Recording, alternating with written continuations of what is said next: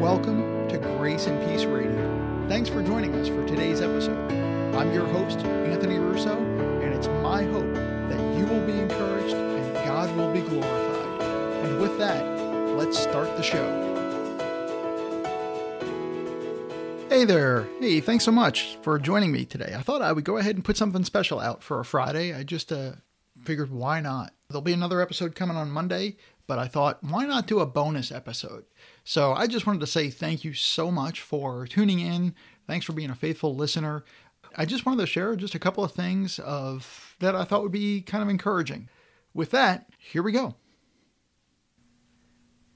You know, I've been reading through the Gospel of John again, and as I do, one thing that has struck me is I, I love watching Jesus's actions and reactions to to everything and everyone. It amazes me because every single word that Jesus utters is worth underlining. It's worth paying attention to. It's worth studying. And I mean, how many how many people in the world could you say every single word you hung on to? Obviously, the answer is only one. It's only Jesus. He really did. Uh, how do they say it in the King James? Uh, this man spake like no one spake before. He's so different from every other religion, every other philosophy, every other religious person, every other philosopher, leader, whatever you want to say. It, Jesus is unique. It's just amazing to me to to see him in all of these situations and just how unique he is. It, it's great to see that again. It's just a, great to be reminded of that. It's one of the the joys of reading the Gospels, which really also goes to the fact that anybody who doesn't believe in Jesus or is skeptical or even antagonistic towards Jesus very likely has never ever read the Gospels, has never looked at Jesus. Because also, what these men write about him in Matthew, Mark, Luke, John, and really even the whole New Testament, these aren't uh, hagiographies, you know, uh, these saintly biographies where everything the person does is wonderful. Obviously, with Jesus, everything he did was wonderful. But, you know, these are very real accounts. I mean, they show Peter in a bad light, they show Paul in a bad light prior to his conversion. These are honest documents that we're reading.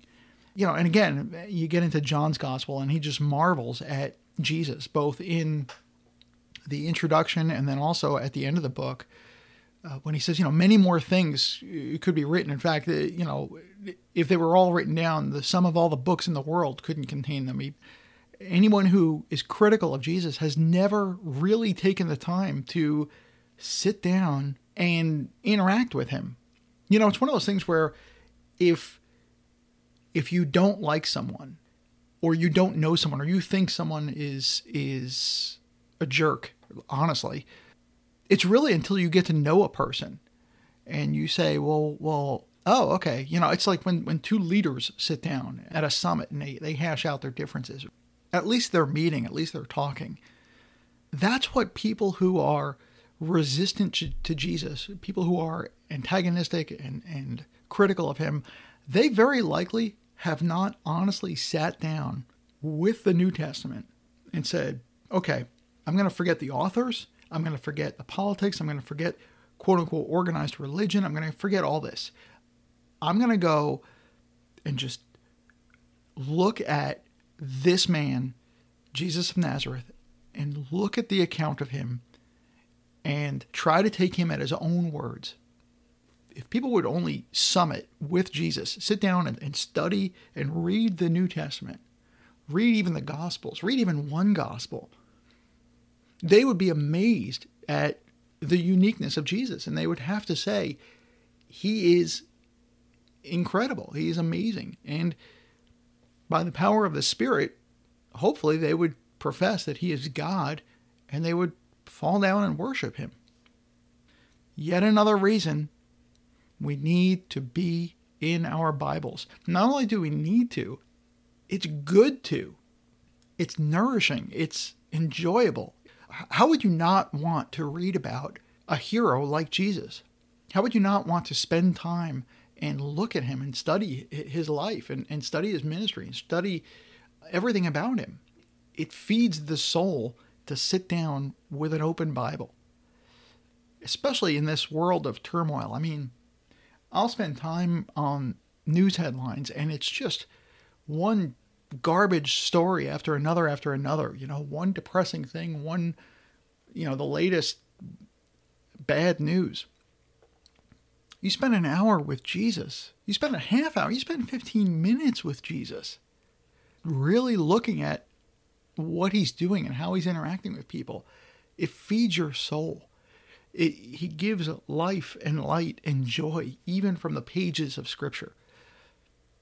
Well, I hope that's your experience when you sit down and read the Bible. I hope you read it prayerfully. I hope you see Jesus, and I hope you're enjoying everything about Him and everything about what you're reading. I know sometimes it's it doesn't come across that way, or we're tired or groggy. You know, we didn't get a good night's sleep or whatever. But more often than not, our Bible reading should be a joy. As a pastor I used to have would say, it's not a got to, it's a get to.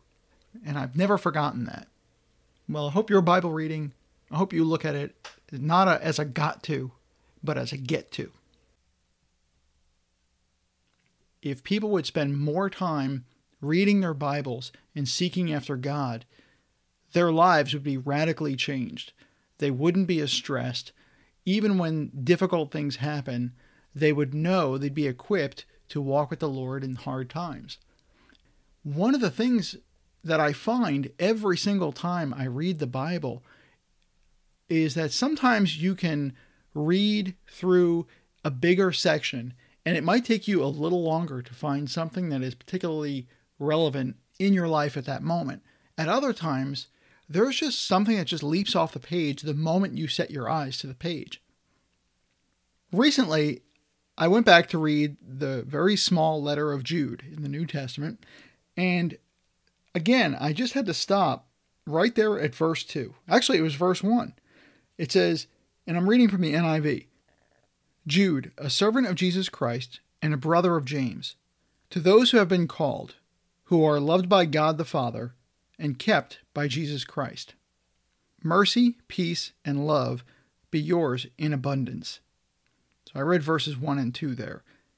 But what amazed me in verse 1 is just there, look what we see. To those who have been called, who are loved by God the Father, and kept by Jesus Christ.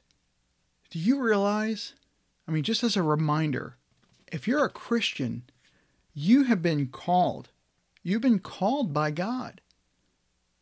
If you've been called by God, obviously, He's not just going to leave you hanging.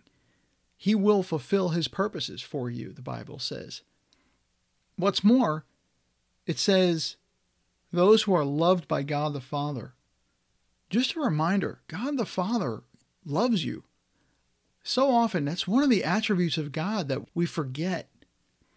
Or we think, well, Jesus loves me, but the Father, mm, I don't know. He's he's he's pretty tough to please, which of course is a ridiculous thought. But so often we think that way. So to those who have been called, who are loved by God the Father and kept by Jesus Christ. And again, it's that idea that if you're called by God and loved by God, you're going to be kept by God. If we're called by God, we are kept by Jesus Christ. So I hope that encourages you as well that, you know, no matter what you're facing, no matter what you're struggling with, even if you're in a in a time of questioning and rebellion against God, God has called you and God will keep you. Repent, turn to the Lord, seek his forgiveness, tell him you messed up, tell him you've sinned, ask him to forgive you, and come back to the Lord. Return to him, and he will keep you. Those are just some of the amazing things I saw as I read Jude verse 1. I just wanted to share that. I just literally turned on my microphone and wanted to record this for you. That's really it. I just wanted to share a couple of things that I thought were pretty neat. Uh, I hope you have a great weekend. Thanks so much for joining me. God bless you, and I will talk to you again next week. Well, that's our show for today. I hope you'll join us next time as we spend time in God's Word, looking at how we can grow in our knowledge of Him, our love for Him, and our service to Him. If you've enjoyed what you've heard, visit us at graceandpeaceradio.com or on Facebook at facebook.com forward slash grace and peace radio. Until next time, I'm your host, Anthony Russo, and Jesus changed my life.